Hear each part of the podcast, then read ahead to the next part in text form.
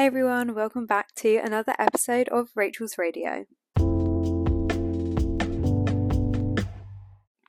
Hey everyone, welcome back to my podcast. Hi, if you're new, my name's Rachel. I have anorexia and I'm also autistic. And in this podcast, we just chat about all things mental health, eating disorders, autism, and OCD, which is actually the topic of today's episode. So, yes, today I'm going to be talking about OCD. Just to give a bit of backstory, I posted a YouTube video. Go follow my YouTube and watch this video. Um, a little plug there. Um, um, about OCD and my experience and how I've struggled with it for over a decade. And you know what, guys? The response was so overwhelmingly like just just not what I expected, like in such a good way, because you know, when you're fighting a mental illness, like on a daily basis, which is like like OCD, like anorexia, like anything, like you feel like you're alone. And I honestly didn't think that, you know, someone like there would be other so many other people who had had you know, experience of OCD. So when I posted it, I was like, you know, I'm just going to be honest and, you know, say my reality and say how hard OCD, you know, how challenging it is for me. And so many of you guys told me that, like, you know, you really struggle with OCD too. And it was really comforting to know that I'm not alone. Um, so yeah, I posted a YouTube video about kind of my experience, misconceptions about OCD, sort of my kind of, I guess, experience with it. Um, and I also then, like, after such a good response, I decided to put on a little poll on my Instagram story or like question box of you guys to send me in like questions about OCD assumptions, misconceptions, just anything you wanted to know. Um, so I thought I could answer some of them today. So I hope you guys enjoy. And if you do, make sure to give me a positive review on Apple or Spotify. Thank you to everyone who has, because there is lots of reviews on there, and I'm very, very grateful. And yeah, let's get started. Okay, so I thought we could start off by talking a bit about what OCD is. So, OCD stands for Obsessive Compulsive Disorder, and it is a mental health condition where a person has obsessive thoughts and compulsive behaviors. From my experience, how I would describe it is that I get intrusive thoughts that bad things are going to happen, usually like related to past trauma, and I have to perform compulsions to, I feel, to stop that thing from happening. Like, I am compelled to perform those compulsions out of fear and out of guilt that it will happen and it will be my fault or um it won't happen because I did it. So an example of this, like a common like I guess the like one most people know about is like washing hands. And for me, like I will get into this later, but that was a big one for me. Well, is a big one for me. Um, but say the person has to wash their hands to stop this bad thing from happening and it, it that's just like a I guess the stereotypical depiction of OCD. It is so much more than that. Like I can't stress that enough. Like there's so many different compulsions and from my experience it relates very much to the individual, but that's just an example of one.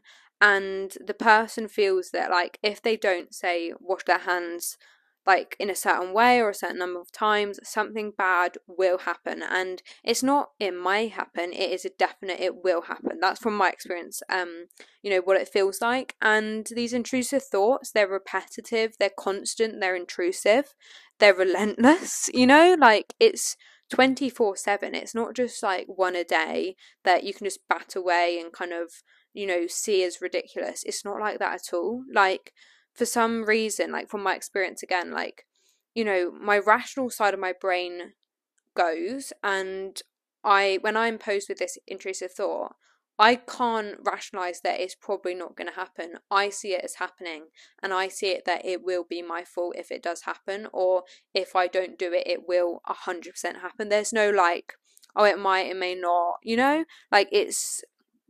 It's very scary, and I think sometimes like due to kind of the stereotypical depiction of OCD as like neat and tidy and stuff like this, like I don't think people truly understand how difficult OCD is to live with and how kind of like a toll it takes on someone because it is it is constant and you know when you're constantly getting intrusive thoughts that a bad thing is going to happen that is so you know, would be so what you feel detrimental to you, like so such a bad thing, like not just, you know, you're gonna get a paper cut, like something horrendous, you are paralyzed by fear. And, you know, that's what makes you want to do the compulsion. And most of the therapies for OCD include like exposure therapy and stuff like this. And that means, you know, you have to, you know, um, not you know try and not do these compulsions and it is so difficult and it is so anxiety provoking and yeah i guess the aim of my YouTube video that I posted was to kind of raise awareness on OCD and how, you know, challenging, you know, it is and, you know, kind of be realistic about it. That it's not just about being neat and tidy, it is it is constant fear and constant flight or flight. And that is what is like that's my experience. But yes, let's start with um, the first question that I got in my question box. Okay, so number one, I'm going to keep my answers quite short just because I have a lot of questions to get through. But number one is how did you first realize you had it? Okay, so I started presenting with symptoms of OCD probably around age six, so very, very young. And of course, then I didn't know what it was, so I guess I didn't realize I had it then, but I probably realized like a lot later um when I was kind of really questioning like you know this is so overwhelming and this is kind of so like restricting of my life like from a young age it had started restricting my life. I couldn't say go on school trips i couldn't do this like i i was really struggling and i was getting increasingly more i guess isolated um you know even though i was still going to school and stuff like this like you know it's quite you know, it was restricting my life and it was presenting me with a lot of challenges. And I guess um, when I was in like, I think after I'd been through CAMHS, but then I was like in like, I think I went to counseling. Um, then like they were really like questioning, like, you know, I think you have OCD. And then I went through CAMHS for OCD and stuff like that. Um, so yeah, I probably realized I had it like early teens, I would say. Um, next question. Um, I wish people knew intrusive thoughts are not hidden desires or a reflection of who I am. Okay, so I think the best way to describe it is that OCD isn't a choice, and that means intrusive thoughts aren't a choice. Like, I guess, you know, it's in the name, intrusive thought, like it comes into your head and it is intrusive. And, you know, you can't control that. If something's intrusive, it's, you know, you're not controlling it, I guess. Um, it's kind of like anorexia. Anorexia is not a choice, and you know, no one chooses to get unwell, and that's the same with OCD. Like, I think it's important to remember that, you know, an intrusive thought, however powerful or dangerous or something it may be, it's not a reflection of the person because you know it's come into their head it's not like it's not them creating it and like i think with most intrusive thoughts as well they're so distressing for the person, they wouldn't want to make up an intrusive thought because they wouldn't ever want it to happen. Um, so, yeah, that's my answer to that one. Okay, so number three, how does it affect your day to day life? Oh gosh, it is so like life limiting for me, like honestly, like I haven't recovered from OCD yet.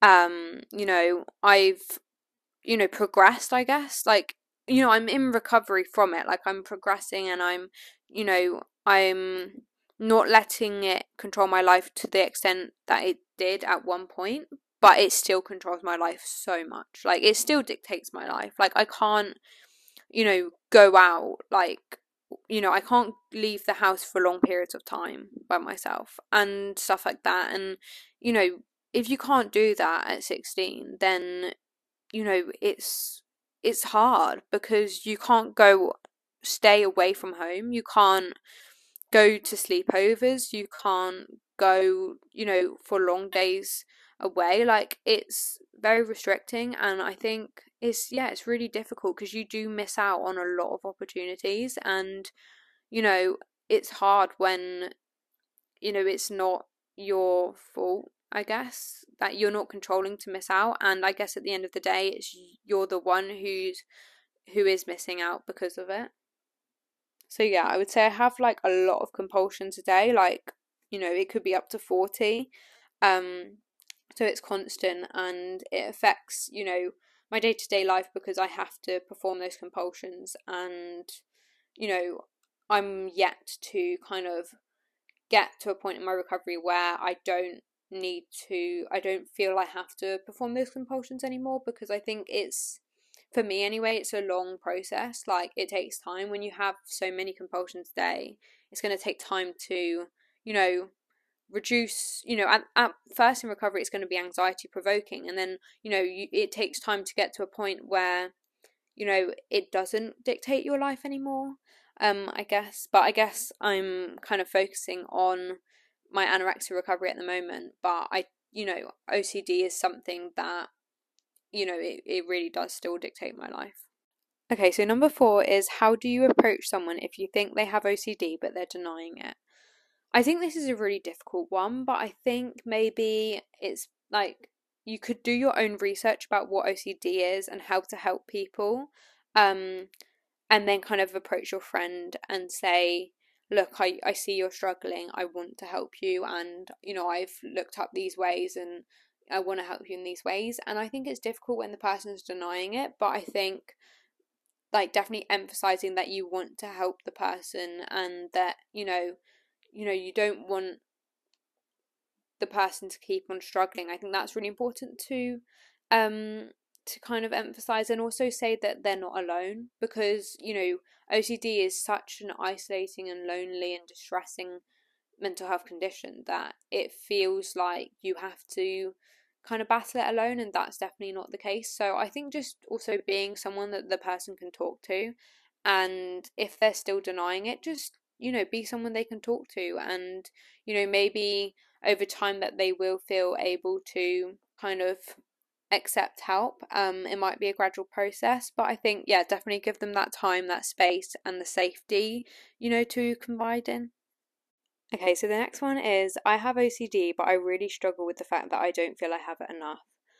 I think this is really hard, but I think it goes for any like mental health condition, and that is you will never feel sick enough. But you know what? You deserve and you need recovery as much as anybody else. And I think it's important to validate, you know, your struggles and, you know, your feelings and just allow yourself to, you know, to actually realize, you know, how much of an impact it's having on your life and not underestimate it, I guess, because this person feels they don't have it enough. But, you know, if you're even questioning that, you're struggling. So, you know, validate your feelings and, you know, kind of allow yourself to recover, even if you don't feel like you're sick enough, because you will never feel you're sick enough. Okay, so the next one is how much it hurts when people say, Oh, I'm so OCD, etc oh my gosh, this just angers me so much. Oh my goodness. Like, one, for one thing, saying I'm so OCD, I'm so obsessive compulsive disorder, that doesn't even make sense. You know? Like, it just doesn't make sense.